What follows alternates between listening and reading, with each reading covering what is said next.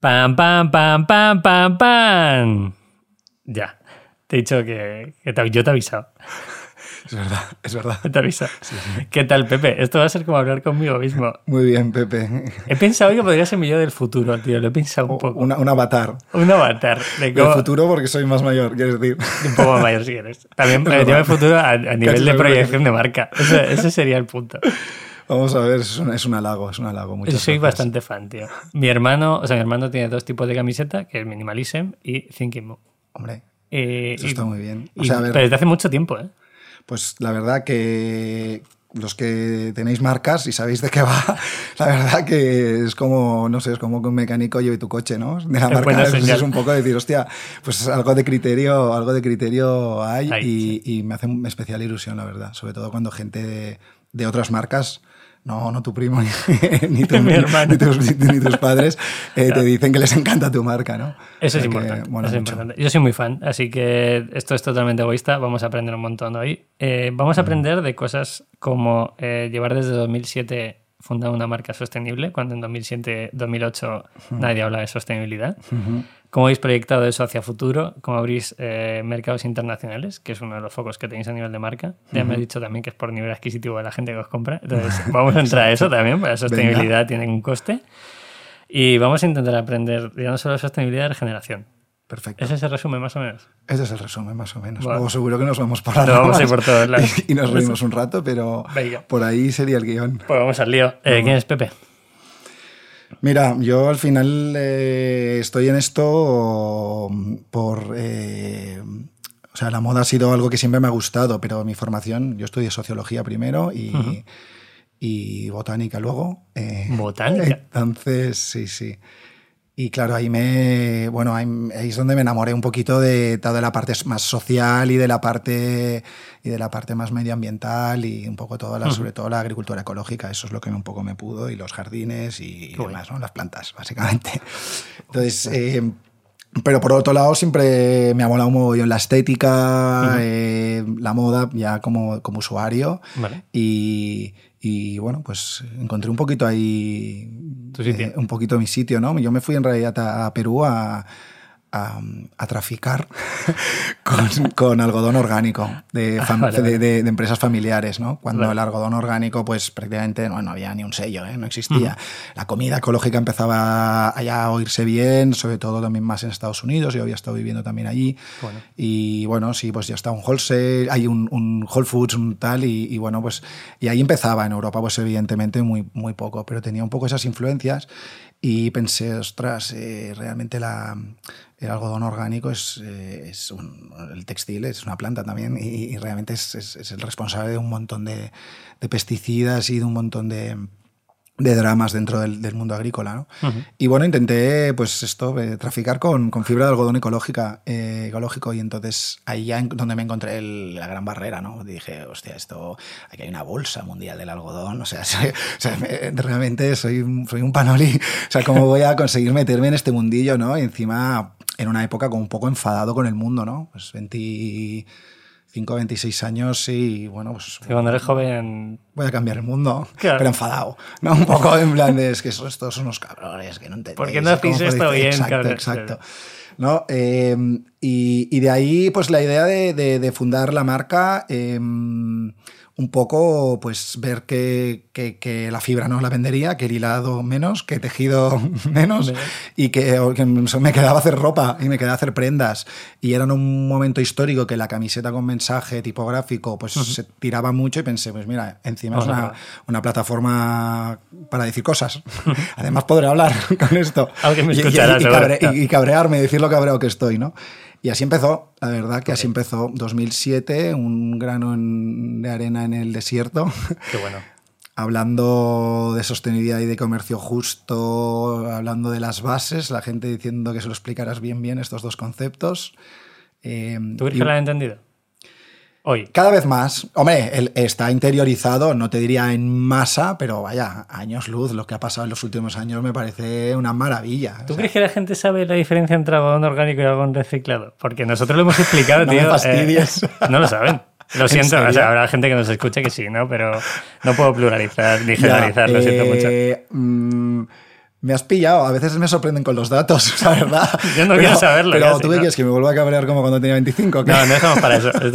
Estamos aquí para formar, para que la Vale, gente tenga información. Yo creo que sí, la verdad. Si tengo que apostar, creo que sí. Vale. Y sobre todo, bueno, y mi público eh, y el tuyo, me parece que sí.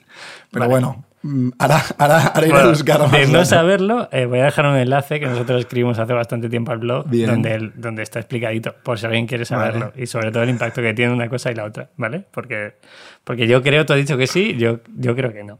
Pero bueno, es parte de esto. Vamos a ver. Vamos a verlo. Nacimiento 2007 Quiero ganar esta, quiero Quiero ganar. ganar. Ya te avisaré. Te escribiré un WhatsApp y te lo diré. Eh, año de vida del proyecto, lo hemos visto. Facturación. Actual. Eh, El año pasado, cuando quieras. Sí, 7. Eh, si cerramos con 7. eh, y bueno, no hemos tenido crecimientos sostenidos de dos dígitos siempre. eh, Siempre crecimiento para arriba. Siempre. Qué bueno. La marca ha sido rentable siempre, desde el minuto. uno. Apunten los que Sí. escuchen. Eh, y, ese ha sido un objetivo muy, muy importante, ¿no? La verdad que, evidentemente, cuando en el momento de emprendeduría eh, que yo he vivido, que cuando empecé, pues eh, en España no, no se emprendía. Era como... No había un fondo que te llamara a la puerta. Además había esa frase, ¿no? Siempre de, si eres un emprendedor y te salía bien, es que suerte has tenido, y si te salía mal, es, te lo dije, pues que estás en España. Estás explotando España al es un equipo poco- y es un sé poco- qué, Es un sí. poco así, ¿no? En, evidentemente en otras culturas más anglosajonas, en las que no se vive tan bien, pero, pero esto lo tienen bien, ¿no? Tu primer fracaso es, es, es la, es, el, es el primer triunfo, ¿no? Es, el paso al Y siguiente. es un poco, hostia, muy bien, ¿no? Que, que, que ya has fracasado una, claro. bastante bien, tío. Y, y, y, bueno, aquí era como esconderte, ¿no? Un poco en plan de mierda, la he cagado, ya me lo dijeron.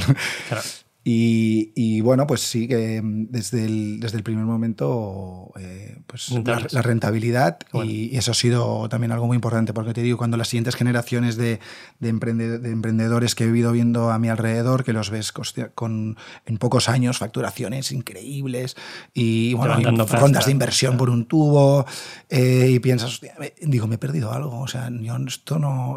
¿Qué, qué me falta a mi lado que no me ha explicado esta, esta historia, no?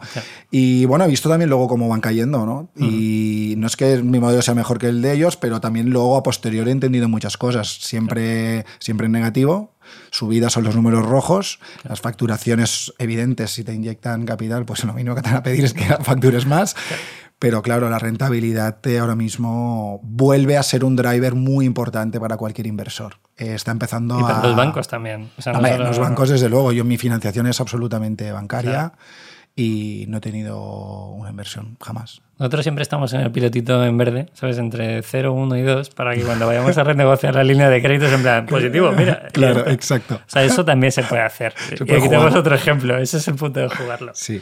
¿Qué Hombre, equipo- te, te- te puede limitar un poco la velocidad, evidentemente, de crecimiento, Claro. ¿no? Pero vaya, que se vive muy bien con números verdes. Totalmente. Y tienes poder de decisión, que al final yo entiendo que será una, de las cosas de por qué habéis hecho vosotros esto, ¿verdad? Sí, era muy importante, sobre todo hasta que se instaurara la cultura que nosotros predicábamos, que no hubiera interferencias. Bueno, ¿vale? Y entonces, bueno, al final ha sido...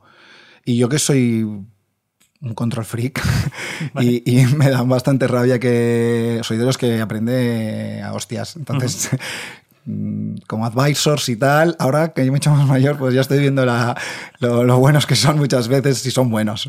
Pero he sido, he sido un joven bastante terco. Y, bueno. y bueno, para bien o para mal, eh, ha habido decisiones que, que, que, bueno. que ¿la han- podrías tomar diferente hoy? ¿Has- ¿Harías diferente de alguna forma? Eh, seguramente parecido, pero porque sigo siendo tozudo aunque me haya hecho más mayor, pero, pero escucharía un poco más, sí, Vale. escucharía un poco más. ¿Y si hoy naciera Thinking Move sabiendo todo lo que sabes, levantarías pasta? O sea, irías a algún fondo, eh, dirías Ahora mismo, eh, sin remedio, sin remedio. sin remedio. Yo pillé un momento, el final de la posibilidad de hacer una cosa poco a poco, vivir, vivir de otra cosa. Claro. Eh, porque te digo rentable, la marca era rentable, pero, y yo no, yo no vivía de eso, tenía otros ingresos, pero la marca Claro. aún. Eso en los dos primeros años. Claro. Claro, llevamos 14, eh, 15 con, con el nombre Thinking Moo. claro. Y, y haría, haría. Ahora tendría que ir a buscar pasta seguro, porque El tiempo a nosotros lo que pasó es que no teníamos ni idea de hacer esto. Ya te he dicho yo mi formación y llamé a mi amigo del cole y le dije, oye, yo necesito a alguien que haga, un rato? Que haga Excel. Porque yo soy y otro que haga diseño. muy apasionado y tal y del producto y del storytelling y demás, de todo lo que se ve, pero lo que no se ve no tengo ni idea, ¿no? Logística, finanzas, vamos a pedir dinero, o sea, ¿cómo, cómo va esto, no? Y, saqué a mi amigo del cole de, del banco y se apuntó como un suicida conmigo y, y en ese momento, mientras nosotros aprendíamos eh, cómo funcionaba esto, Qué bueno. eh, el, la sostenibilidad también subía.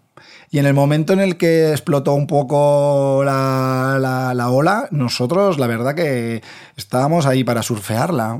Claro, preparado. Y eso fue un... Esto es suerte pura, ¿no? Esto es eh, que te pille el, el timing eh, adecuado, el momento adecuado. Ahora mismo, cada vez que me viene alguien y me dice, oye, ayúdame, tengo esta idea, tengo tal y lo primero que le digo es cuánta pasta tienes. ¿Cómo puedes hacer Porque ahora mismo hace ruido, seguro que hay nichos, ¿eh? Y seguro que hay algo que de aquí 10 años estamos explicando, estamos eh, diciendo, mira, eh, empezaron una... Decíamos que no, pero sí. Fue el germen allá y luego de repente, ¡pum!, ha, aparecido, ¿no? La oportunidad. Pero ahora mismo me parecía muy difícil empezar sin dinero. Vuelve a pasar que la gente dice suerte en este podcast. Trajimos a Pablo que vendió su empresa WordPress y dijo, ya sabes, nosotros hemos matado a trabajar, pero nos fuimos de cena con una persona que luego trabajaba en la parte de M&A en Frontity, o sea, en, en WordPress y nos compraron. Ya. Y claro, no compran una empresa en no sé cuánto tiempo dijo. Dice, trabajan con 200 y compran una cada dos años. Pues nos tocó. Y digo, pues mira, otra vez ha vuelto a pasar. O sea, tienes que estar preparado. Vosotros Has estar en el sitio adecuado y el momento adecuado y, listo. Pero yo digo suerte sobre todo a la parte de los timings. O sea, nosotros curraremos, currado un montón. Claro. Yo soy bastante workaholic en concreto. ¿Qué opinión tienes de la, de la gente? O sea, hay como dos tendencias ahora Mm. de todo el mundo diciendo que, oye, no hay que trabajar tanto, que el esfuerzo, el sufrimiento. ¿Tienes alguna opinión? Eh, te digo de dónde viene el mensaje, ¿vale? No sé si has visto, eh, hay una especie de crítica de Iván Ferreiro que a mí me gusta personalmente, pero también me gusta Rafa Nadal. Y dijo, me parece un ejemplo de mierda ver a un señor que es millonario jugar con el pie roto. Y yo he jugado con Nadal en la misma cancha de tenis, él al lado, y juega, es otro deporte a lo que hace, no lo que hago yo, ¿no? Es otro deporte. no, quiero machacarte, pero... era, era, así, te lo puedes imaginar, pues era, era verídico. Y luego, luego, salió Nadal y dijo, yo soy de las personas que prefiero retirarme después de haberlo intentado muchas veces. Y, y yo ahí tengo una teoría que me gusta mucho, que es el tema de los umbrales. Que si no llegas a un umbral de haberlo intentado, de haber sufrido, de haberlo intentado conseguir, hmm. es imposible que llegues a conseguir nada. Yo, vengo, yo tengo una cultura deportiva desde muy pequeño eh, y la verdad que lo veo así. A mí el sufrimiento de ese tipo eh, me gusta yo corro también, o sea, hago este tipo de cosas que mucha gente que hacemos mucho deporte. ¿Dónde vas? ¿Tienes prisa? A mí me encanta esa parte de sufrimiento y superación y demás. Y luego, en concreto, mi trabajo y llevar equipos humanos como ahora puedo llevar, me encanta. Entonces, para mí Claro, si haces un trabajo que no te gusta, yo seguramente también estaría buscando horas de ocio como un loco. Pero mi trabajo a mí me encanta. Y antes me encantaba el producto y me encantaba, bueno, pues la parte más eh, de sostenibilidad de las familias, de los proveedores de, y de, incluso del farming. y, y ahora que eso ya ha perdido interés directo, no un interés mm, desde fuera. controlado ya. Eh, me encanta mm, gestionar equipos, estar con mi gente, motivarles, crecer a gente joven que, que, creo que tienen potencial increíble, me enamoro de potenciales y, y esto pues no sé, la verdad que a mí no es ningún esfuerzo trabajar bastante. Me alegra que digas eso también. Yo creo que además eh, somos adictos al trabajo. no, la pareja, la pareja es el problema. Bueno, es que la, mía es empresaria, yo Vale, bien. Claro, no, no, la mía también como trabaja mucho fuera y de repente pues yo soy, claro, yo no, no diferencio entre un viernes y un domingo o entre un lunes, entonces al final pues muchas veces soy poco pesado con el móvil y esto es que más de dejar más de dejar acabarlo, más de dejar acabarlo, es que un momento y te prometo que ya estoy y esto es bueno, esto soy yo. Un abrazo a todas las parejas de cualquier sexo que ayudan en este tipo de cosas. ¿Qué equipo tenéis ahora? Sois somos 30. Somos 30 en oficinas y, bueno, hemos sí, en el último año hemos sí, igual somos fichado a 12 personas Qué bueno. Eh, en los últimos 12 meses porque nos estamos preparando muchísimo para lo que se viene, para el plan que tenemos de, de expansión. Y demás. Vamos a hablar de futuro después, si quieres. Sí, sí, sí, Eh, sí. Pero Lo para- ahí, lo claro, lo dejas ahí, te va- lo es perfecto, porque luego la gente va a tener que escuchar la entrevista entera. Esto Venga. es, es el, el- no sé, como el cliffhanger o algo así, lo dice en YouTube. De Luego nos desnudamos también. Pues sé, Nos cambiamos la ropa, ¿sabes? Digo para los que lo vean. Eso es lo que tengo en YouTube, que no sepan que va a pasar esto. Vale, ¿qué opinas de la sostenibilidad? O sea, me interesa mucho saber eh, tu concepto de sostenibilidad. Después de tanto tiempo negociando con materias primas, eh, haciendo de... Son- eh, es que ahora, so- ahora mismo son muchas cosas la sostenibilidad, porque la sostenibilidad nació de una manera como concepto muy claro de sostener eh, el mundo, o sea, a nivel de condiciones climáticas y el mundo en el que, que teníamos hace unos años, donde parecía que aún no habíamos pasado la línea de, a nivel de, de de subida de temperaturas y de, y de muchos otros problemas relacionados. ¿no? Eh, luego ha pasado a ser una palabra de marketing, entonces también, también eso es sostenibilidad. Eh, luego a- ahora significa ya muy poco, porque es casi una palabra un poco porno. el mundo la usa. Sí, Eh, sí. Primark es sostenible, pues entonces ya no sé. Ya no, ya no pueden Ah, decirlo. no, bueno, pero hasta ahora nos lo han dicho. Hay mucha gente con lo de. Bueno, si hay gente que no sabe lo que es eh, Claro. ecológico y reciclado, pues imagínate. Ojo, que HM tenía una línea sostenible Claro. y fuimos hace 15 días a HM, compramos una camiseta y la comparamos con Minimalism. Está en YouTube esto. Claro. Y, y claro, dijimos lo de orgánico. Han quitado la palabra sostenible de HM. Hombre, a ver, ya una prenda, una prenda sostenible de HM es como tener 10 hijos y pegarle una hostia a 9 cada mañana. Y a otro lo cuidas, lo llevas en coche, le das la merienda. Y eres un padre cojonudo, ¿no? Eh, pues Cojonudo, no, pues eres un padre de mierda. Depende de quién lo Los mire. otros nueve están hostiados en casa. Claro, claro. Entonces, eso es un poco eh, la estrategia, ¿no? De, Bueno, y de Nestlé con su chocolate de comercio justo y de muchos otros, ¿no? No quiero decir más marcas, a ver si luego. Dilo, dilo, no hay ningún problema. No tenemos patrocinador. Hostia, el patrocinador, se me olvidó decirlo. El patrocinador somos nosotros, que se me olvidó hombre, gracias, por invitarnos. El- y la para sostenibilidad ahora, nosotros ya, el- en lo que era el antiguo significado, el, el- el en serio, el que, el que nos parecía chulo, como ya no hay nada para- por sostener, porque realmente hemos pasado ya la barrera, ¿no? Eh, nosotros ya hablamos en términos punteros de lo que antes era sostenibilidad, hablamos de regeneración. Y esto es ya algo... Es canela el, fina. Es el melón, ¿no? Eh, a mí me gusta mucho. Muy que avanzado. Escuché, escuché me- es verdad que soy fan, entonces he escuchado bastantes entrevistas tuyas. Y una vez dijiste, claro, yo cuando era más joven, pues lo decía enfadado. Y decía que la gente tenía que consumir de una forma más consciente, que la sostenibilidad, etcétera. Y cuando hemos empezado esto, me has dicho, ahora pasa lo mismo, pero he cambiado el, el- no el tono, sino he cambiado el término, la regeneración. Hombre, yo me hice más simpático, aparte que abandoné ya todas mis guerras personales y ya empecé a madurar un poco y pensar que yo no era centro del mundo y que yo solo no cambiaba nada y tal. Y dije, bueno, entonces relájate, ¿no? Y entonces eh, Thinkimu también fue por un. También incluso el idioma de marca fue mucho más simpático, mucho menos culpabilizador, Claro. eh, como entendiendo mucho más cómo funcionaba la comunicación efectiva y el marketing. O sea, la gente tiene sus problemas, no está tampoco para que le vengas y le digas lo mal que hace todo cuando tiene un ratito para irse de compras para darse un capricho. Y entonces eso fue un error grave. Eh, el marketing en negativo. Totalmente. Entonces el marketing en positivo es diferente y estamos mucho más en el, oye, podemos, hay, hay una esperanza, estamos ahí.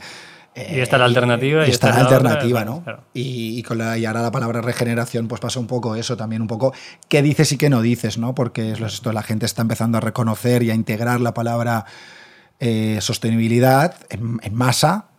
Mucha gente la tiene hace mucho tiempo, ¿eh? A ver, es que parece aquí que... Sí, sí, no, no.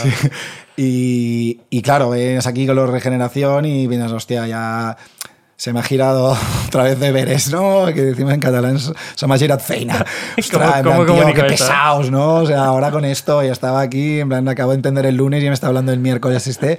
O sea, déjame, Me a déjame tranquilo. la voy a Sí, exacto. Otra vez, otra vez la he cagado. Otra vez, ¿qué he hecho? ¿Qué he hecho, no? Y, y bueno, pues poco a poco, ¿no? Nosotros estamos haciendo ya muchas cosas en esa dirección, pero la comunicamos un poco lo justo y, y- y según entendemos que, que se puede soportar y luego también según nosotros podemos refrendarlo. Porque claro, una cosa es la teoría y otra cosa es empezar a tener proyectos vivos con resultados en ese en y ese volúmenes sentido. que tenéis vosotros. Claro, que ya te metes en unos volúmenes que es complicado. O sea, hay que hacerlo bien, pero ya hay muchas variables dentro de toda esa cadena. Necesitas, sí. necesitas mucha ayuda y educar muchísimo a toda la cadena de producción, evidentemente. Y lo que pasa luego, porque claro, toda la regeneración pasa también por lo que pasa luego, ¿no? Con el waste. Eso es. Eh, para alguien que no sepa qué pasa. Puedes empezar aquí.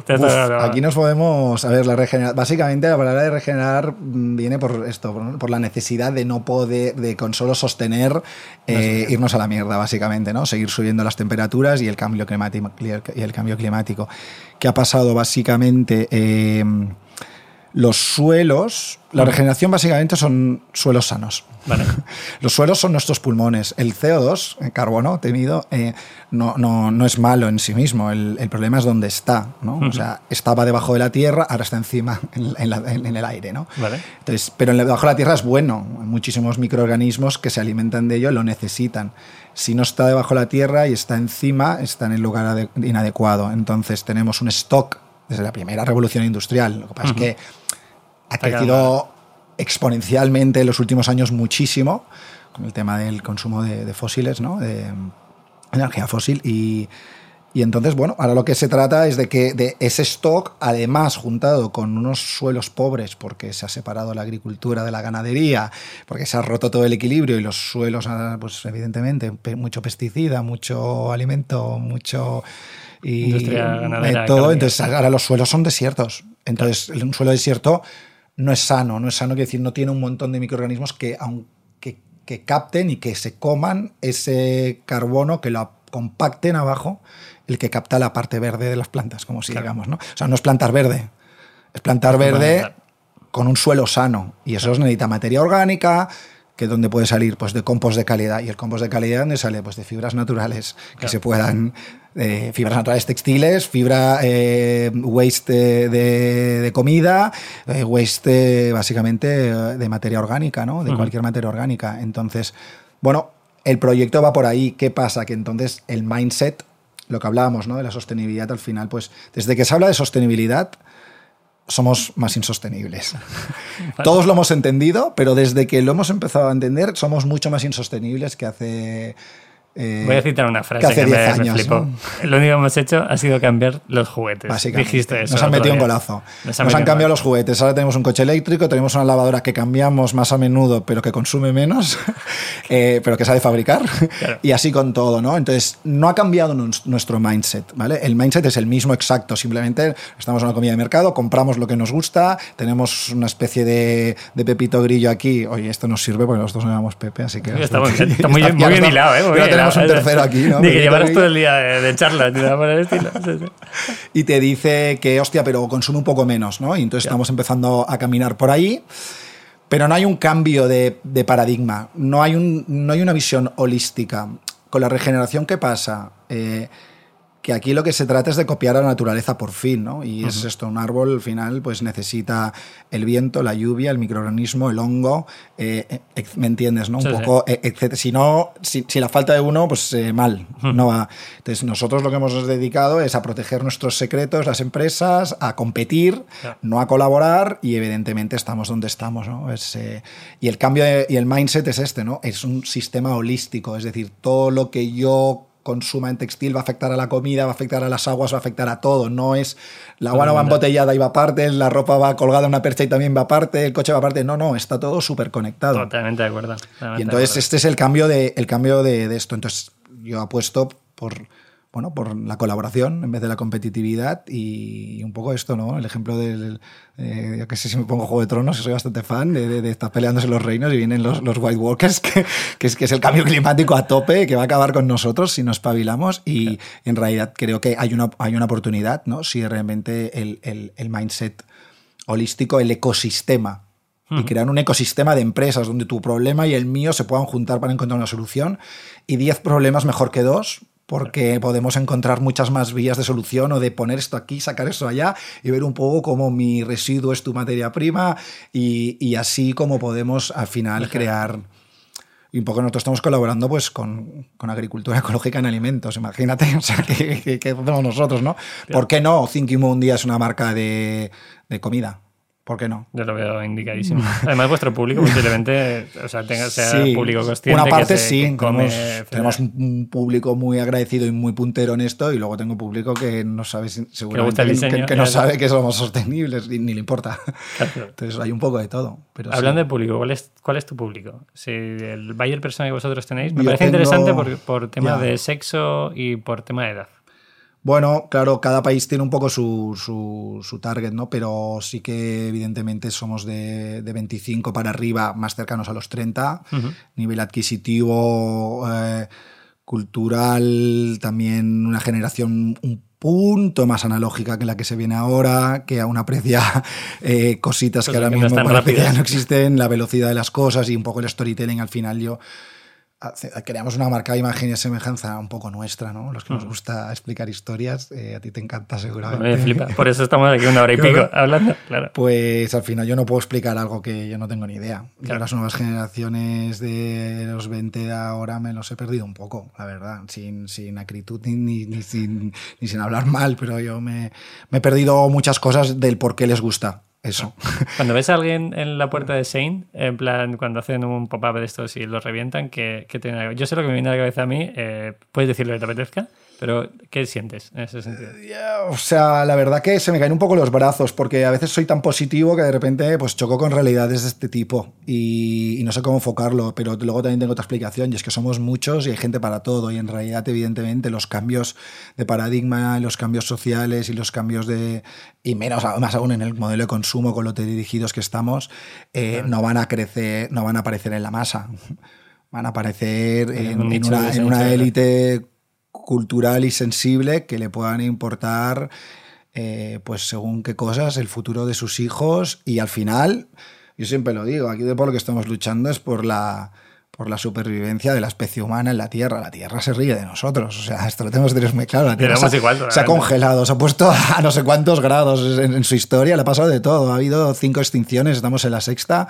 Eh, somos un, somos un escupitajo en el mar, ¿no? Entonces, aquí lo que, lo que está en juego es, es, la especie humana, no la Tierra. La Tierra se recuperará, volverá a tener otro renacimiento, volverá a tenerlo todo. Entonces, eh, a mí lo que me preocupa es la gente, básicamente. Entonces, bueno, pero si la gente no está preocupada por sí misma o su descendencia, un poco esto, pues... Totalmente. Pero bueno, también entiendo muchas cosas, ¿no? También hay una dictadura eh, estética, las redes, demás, la gente quiere cumplir esos cánones, no tiene otro dinero, eh, pero antes renuncia a, otra cosa y se comprará eso con tal de tener su armario y irlo renovando a la moda cada X tiempo. Es, muy complicado, ¿eh? el sistema se ha perfeccionado mucho, pero mucho. Está muy bien hecho. Está, muy bien, hecho. claro. está muy bien hecho. porque está, lo han implementado muy bien con mis padres, que yo lo veo, por ejemplo mis padres siguen comprando. O sea, es como, pero ya ah. tenéis de todo. O sea, no decís, vaya, pero mira, no sé qué, mira, no sé qué. Digo, hostia, es que lo han hecho muy bien. Entonces,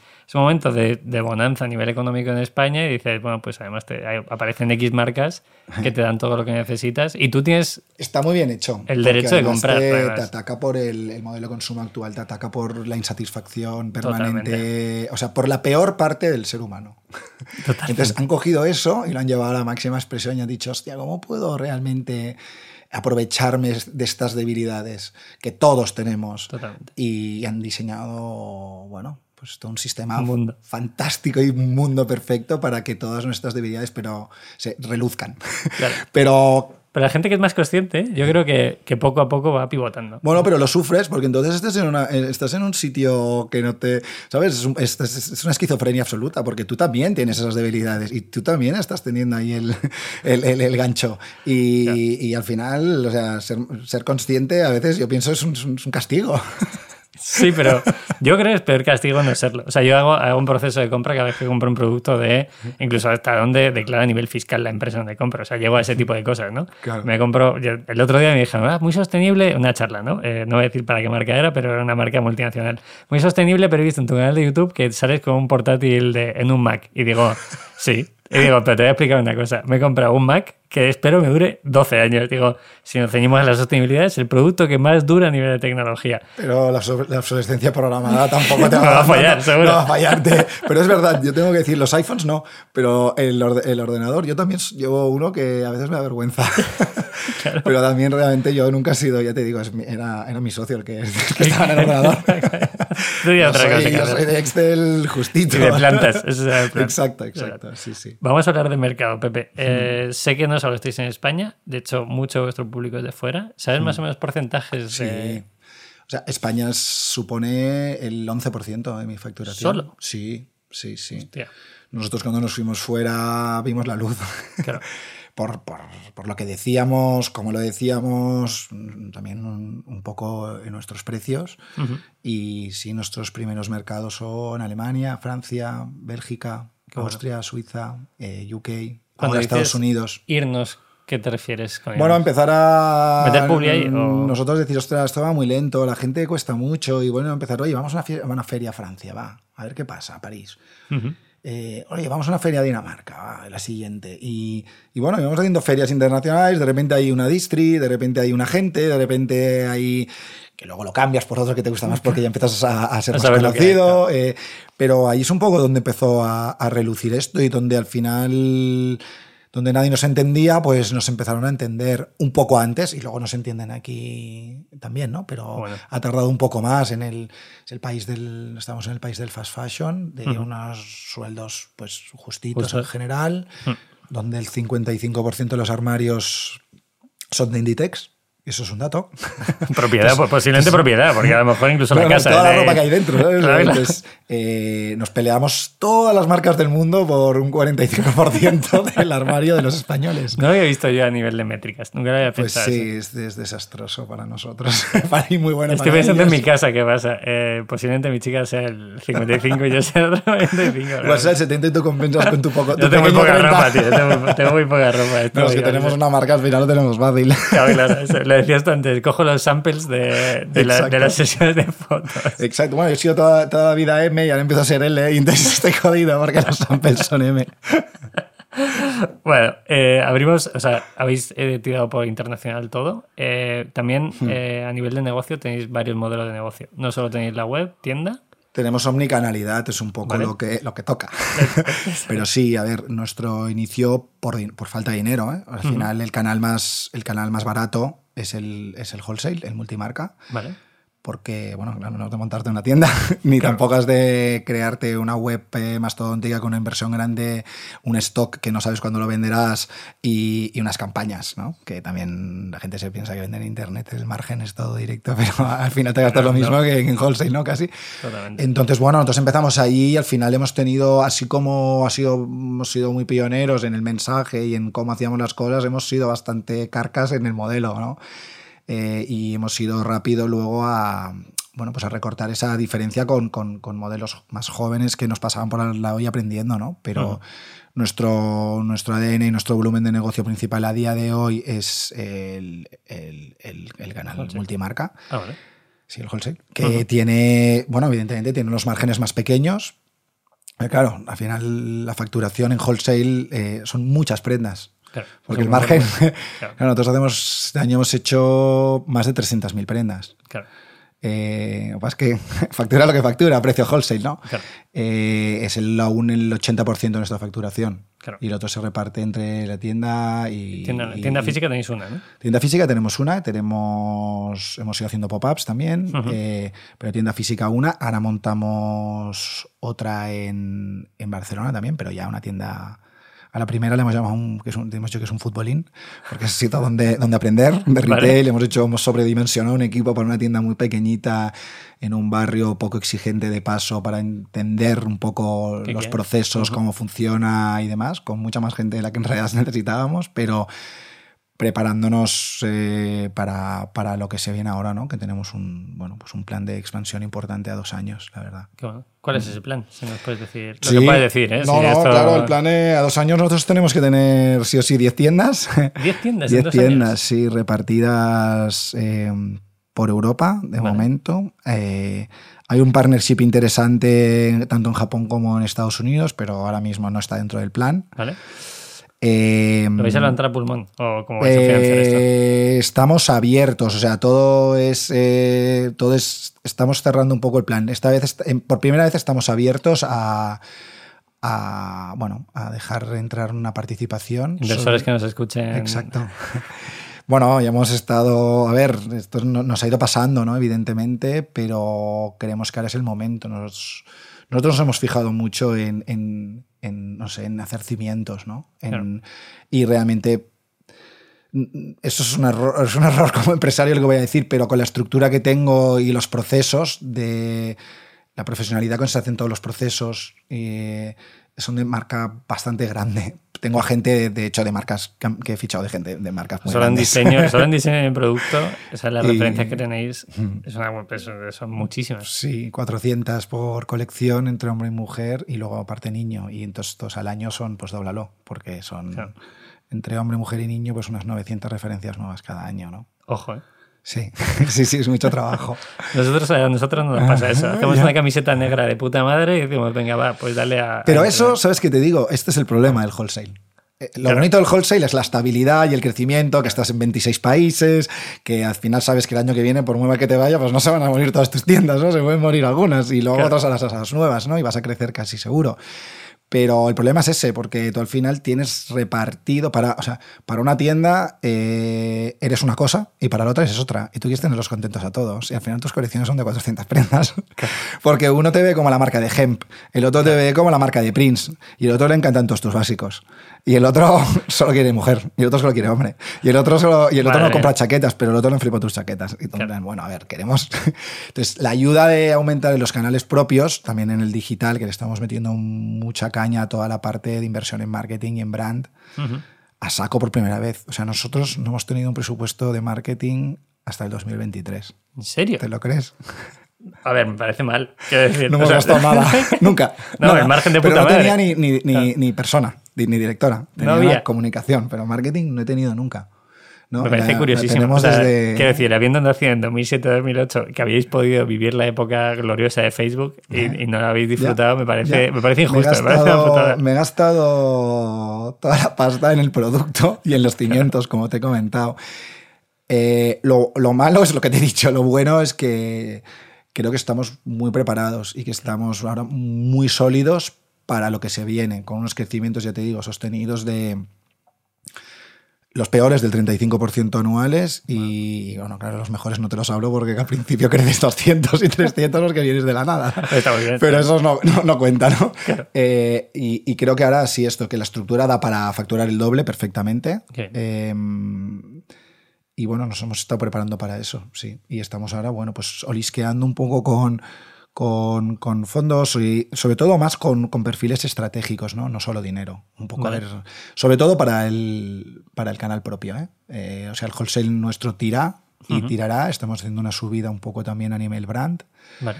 Eh, la previsión siempre fue que no teníamos que invertir tanto en ser moda, eh, porque lo más moderno sería ser sostenible. Eso no ha pasado. Entonces, es una de las pocas eh, cosas que la verdad que me he quedado un poco, como se dice, cagando y sin papel. Entonces, la obligación, sí que nos hemos convertido en un actor muy relevante en Europa en el nicho sostenible, en, eh, bueno, pues en gente muy molona del, del sostenible, pero, pero bueno, hemos visto que el volumen, entonces, bueno, ya estamos un poco como en el tope, ¿no? El sostenible, y bueno, ya está, ¿no? Y son, son 7 millones de, de wholesale más, lo que, más los que, lo que yo que haga por canal propio. Y eso no, no lo queremos, ¿no? Entonces, bueno, nos vamos a, a disfrazar un poco, vamos, estamos invirtiendo en marketing empresa, como nunca, estamos subiendo mensaje de marca, que eso es, es un pulpo, ¿no? Porque no es solo pues, eh, aumentar, solo el, el producto lo aguanta, pero luego evidentemente tienes eh, pues dirección de arte, tienes eh, modelos de en vez de por este budget este otro, fotógrafos en vez de este budget este otro, programas de, de influx, eh, tiendas propias muy guapas porque también suben tu marca, posicionamiento muy bueno en wholesale, no cualquiera. No dejar una camiseta. ¿no? O sea, tiendas A, B, C, D, perder, empezar a perder las Ds para empezar a A+. Bueno, una estrategia, una estrategia bastante completa, gracias a que tenemos dirección de marketing. Ahora ya sí. Ahora sí. Y, y, bueno, es un poco el recorrido que nos espera, ¿no? ¿Y tiendas, qué países creéis que, que podéis orientarlo más? Hombre, vamos a, a ciudades cosmopolitas de grandes capitales de Europa, ¿no? Eh, entonces, evidentemente, empezaremos por, por las... ¿Lo habéis hecho por, por volumen de ventas que tengáis en estas capitales? O... Sí, eh, principalmente sí. Eh, también hay otras variables, ¿no? Como ver un poco... Ahora que tenemos marketing y analizamos datos. ¿No has analizado un dato en estos años? o- No. No. No, nosotros, eh, ya te digo, yo soy un apasionado del producto, de las fibras, de cómo se hace. Pues tío, decir, quería lo que vender la- fibra de algodón, o sea, no te digo más. o sea, yo, Mi sensación es que lo, lo cuentas también que al final es como, sí, bueno, no hace falta meterle más marketing, ya no, está hecho. ahora. Bueno, ya, pero una cosa es como lo cuento yo como persona y cuando me dejan rajar una hora como tú, y otra cosa es la marca, que, que en Instagram te da cinco segundos. Claro, es claro. muy diferente. Es muy complicado, A mí sí me sueltan aún. Claro, claro. Pero si no. Tu cara y todo el rato. Exacto.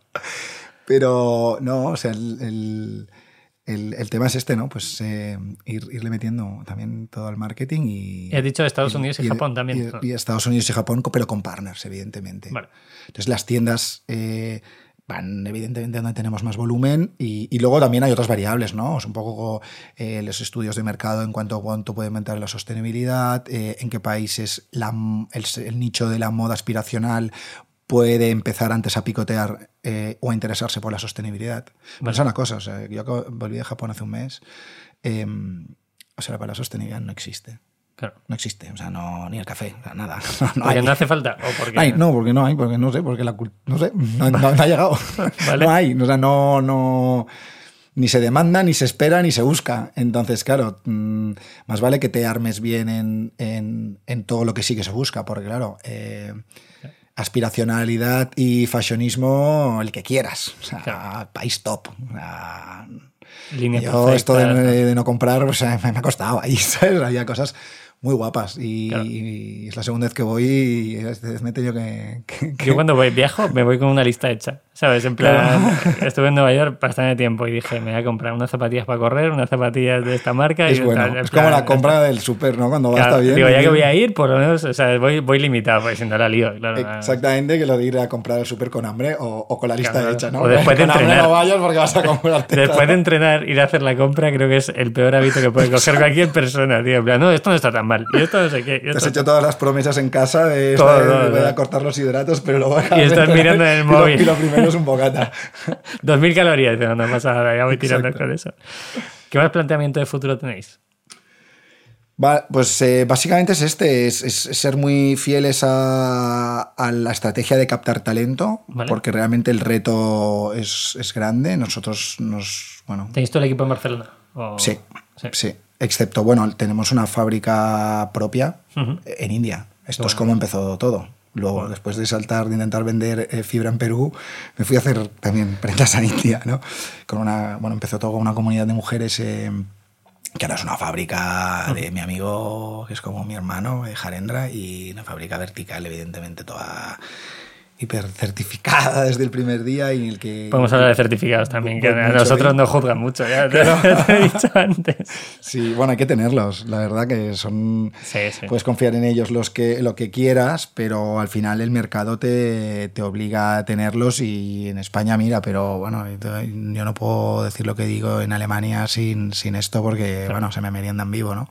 No, no, porque yo voy y lo controlo, puedo decir, ¿no? Pero, pero no, no, esto no va así. Esto en Alemania necesita. Bueno, en Alemania y en, en- en general el norte de Europa, todo esto son, son muy, de, muy de sellos, muy de muy de certificar, muy de auditorías y bueno, esto es un hay que tenerlos, más allá de la opinión personal que yo pueda tener en torno a muchos de ellos, ¿no? Claro. Que tengo. Yo tengo, buf, eh, ya hemos rajado, ¿eh? Yo, por ejemplo, con Bicorp, eh, tengo, llegamos a la última fase, vi que habían metido una empresa de leche y dije, mira, Sí, yo sí, llegué no, allí y y dije, por favor, explicarme esto. Y, dijeron, bueno, no sé qué, tal. Y yo, mira, lo siento mucho, pero no... Nos han venido a ver a... Mira, te voy a decir la verdad, nosotros no lo vamos a sacar ahora.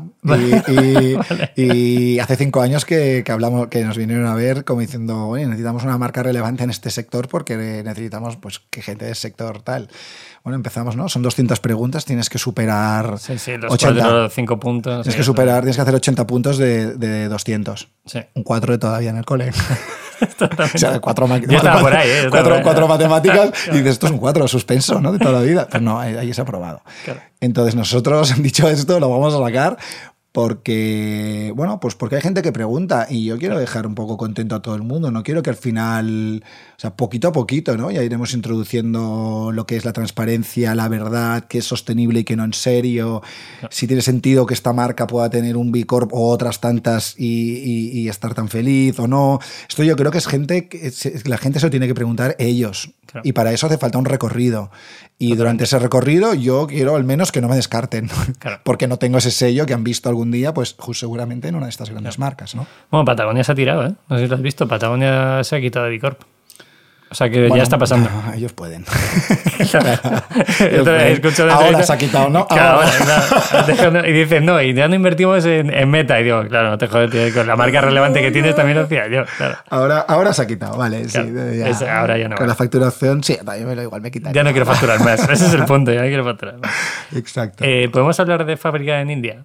Sí. Sé que para mucha gente, o sea, nosotros fabricamos todo en Portugal, menos la mochila que se realiza en Vietnam, por cercanía, más que por otra cosa. Eh, Vamos a las fábricas, no son amigos ni tanto, de hecho tenemos bastante problema con los proveedores muchas veces. ¿eh? enemigos, no, bueno, ahora mismo sí, porque no nos mandan las camisetas, pero no enemigos, quiero decir, Ya. es parte del proceso. Ah. ¿Por qué India? Más allá de, de esa amistad. Eh, como te dije, yo, yo he empezado en un proyecto de fibra y es que en España no hay algodón. Entonces yo me fui a India y a Perú eh, porque es donde los mayores productores de algodón del mundo. Y, y empezó en India el proyecto y, y- y voy a seguir ahí. O sea, al final, lo de producir fuera, eh, vamos a ver. eh, la fibra se ha de traer. ¿Vale? Entonces, eh, a nivel de huella de carbono, eh, lo más eh, sostenible es producir fuera. ¿Por qué? Porque en vez de traer fibra, Producto traigo final. producto final. Sí. Producto final es un porcentaje muy pequeño de esa fibra. Entonces, transporte, en vez de traer 10 toneladas, traigo 5.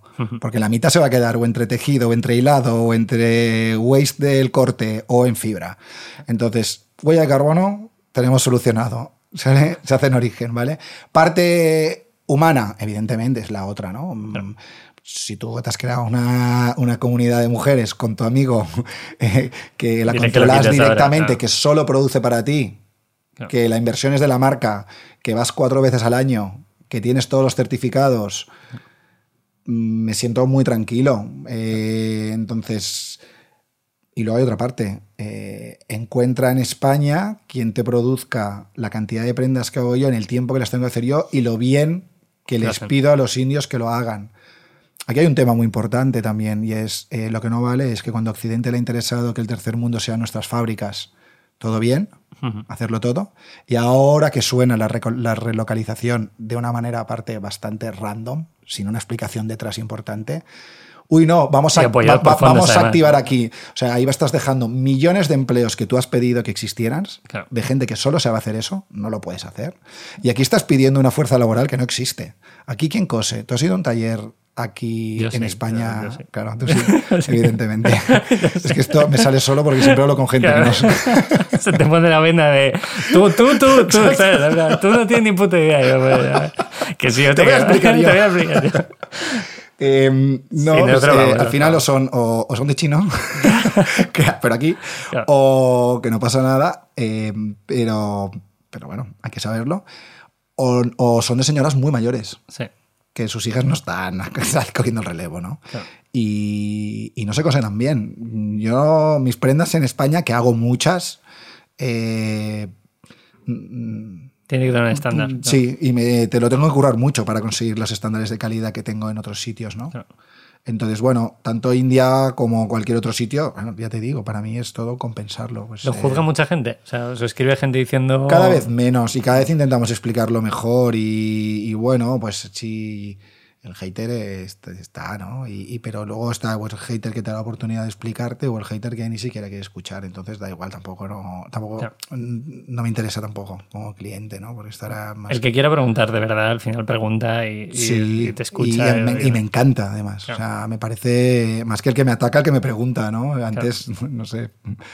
Eh, Y, y sí, sí, nos- o sea, todo, todo, si todo tiene un sentido y la trazabilidad es buena, tú no tienes que esconder de nada, Eso es. pues ya está. Y al final, bueno, volviendo a la palabra sostenibilidad, ¿no? Que, bueno, se trata un poco de nosotros perfectos ni de coña, ¿sabes? O sea, esto...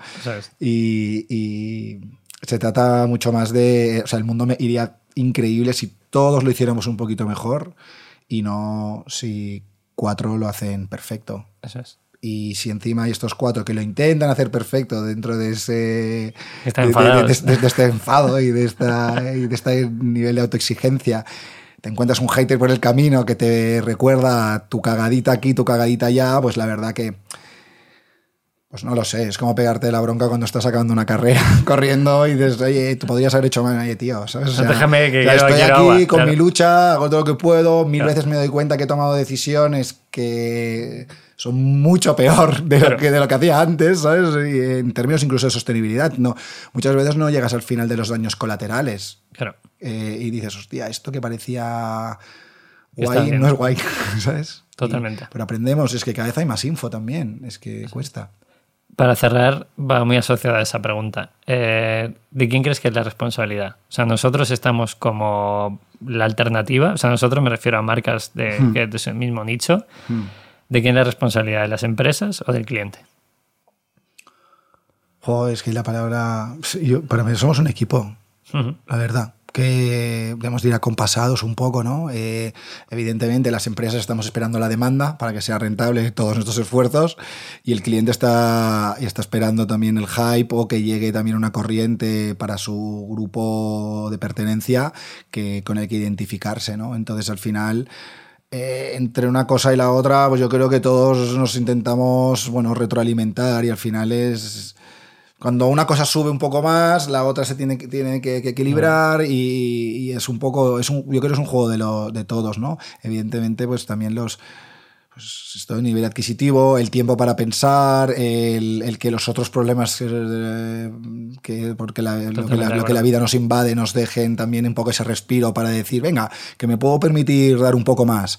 Todo ayuda, pero yo creo que es, nos hemos de ver como un equipo, la verdad. A ver, enemigos hay.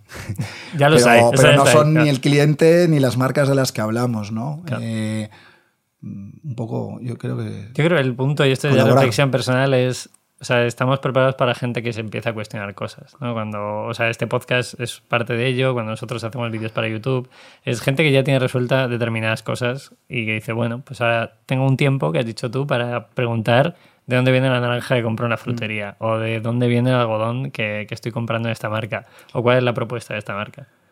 Yo siento un poco un, un- un desencanto ya y un, un hartazgo un poco, de momento, residual ahí arriba, ¿Vale? por, por un poco como, por gran parte de las cosas, de, bueno, por cómo hemos vivido hasta ahora en, en- en muchas cosas. ¿eh? Oye, Vale. en otras, a ver, nos quejamos mucho, estamos en la época más pacífica de la historia de la humanidad, Dentro de lo que hay, decirlo, dentro de lo que hay. ha habido guerras todas siempre y aquí y siguen habiéndolas, pero eh, nos matamos de otra manera ahora, pero en ese sentido somos más pacíficos y, y- y siento un hartazgo entre, bueno, pues igual entre la gente con la que yo también me muevo, ¿no? Y creo que esto en, no sé, que hay una búsqueda un poco de un sentido diferente a muchas cosas. Esto evidentemente no va a acabar con, con- el modelo de consumo, ni, ni- ni con el No sistema puede. que llamamos, ni nada, ¿no?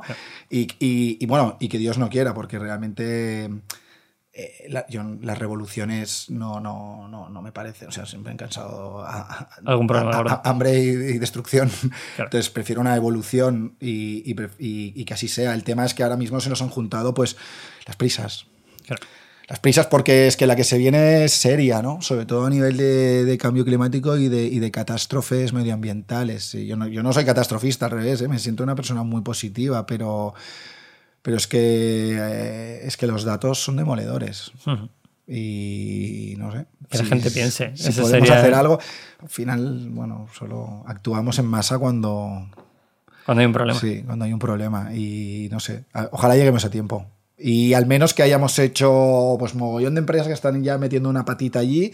Ojalá que en el momento en el que se acelere todo por, por cojones, eh, al menos sepamos hacerlo. ¿no? Porque si no dices, hostia, es que encima vamos a aprender. ¿sabes? Dices, no, no, hostia, aquí hay gente que estaba haciendo por aquí, por allá. No eran perfectos, pero habían caminado un par de pasos ya por allí y bueno, más o menos eh, eh, hay unos brotes verdes, ¿no? Un poco eso, nunca mejor dicho. Em, sí, pasa, pasa. Seamos positivos. Eh, última pregunta, ya de verdad. ¿Qué opinión tienes de las marcas emergentes? hemos dicho no Saint, eso para mí, eso es basura. Eh, no sé si eso es una marca. Eso, es una marca. Es un conglomerado. Ah, voy a decir una cosa, que esto la gente no lo sabe. Por favor, eh, buscad en Saint donde declara impuestos, como tributa y ese tipo de cosas, porque es muy heavy. O sea, el otro día se lo expliqué a un amigo y dice, ah, pues yo no sabía eso. Y digo, sí, sí, pues pregunta por qué todos los pedidos están por debajo de 50 dólares. Sí, sí, a la gente le está costando mirar detrás el, E400 no sé qué, lo que come y tal. Imagínate mirar dónde tributas. Tú sí que... ya que sé, yo soy un puto loco para ese tipo de No, no, ya me gusta. Pero, me has puesto deberes tú también a mí. Es muy loco eso. Yo incito a todo el mundo que, que cuestione el chat GTP este, seguro que te da la respuesta perfecta. Pero marcas emergentes como un Project, Blue Banana, que suben muy rápido, ¿Qué, ¿Qué, opinión tienes a nivel personal? Mm, eh, tengo sensaciones encontradas por, porque, por un lado, eh, claro, a, cada, a, todo el mundo le gusta lo que hace él o, como, él o, similares a él, ¿no? Un poco como ha sido el approach del crecimiento de una marca. Y claro, desde que has hecho una marca que todo ha sido valores, producto, fibra, eh, personas, un modo de años y tal, pues, pues tienes una, una una opinión sobre el producto y una opinión sobre el fondo y el trasfondo del mensaje, pero luego una admiración absoluta. Es que no quiero decir tanto con tan poco, porque, porque no es así. Primero que son dos ejemplos muy diferentes. Nude eh, para mí es un ejemplo brutal de comunicación, de target.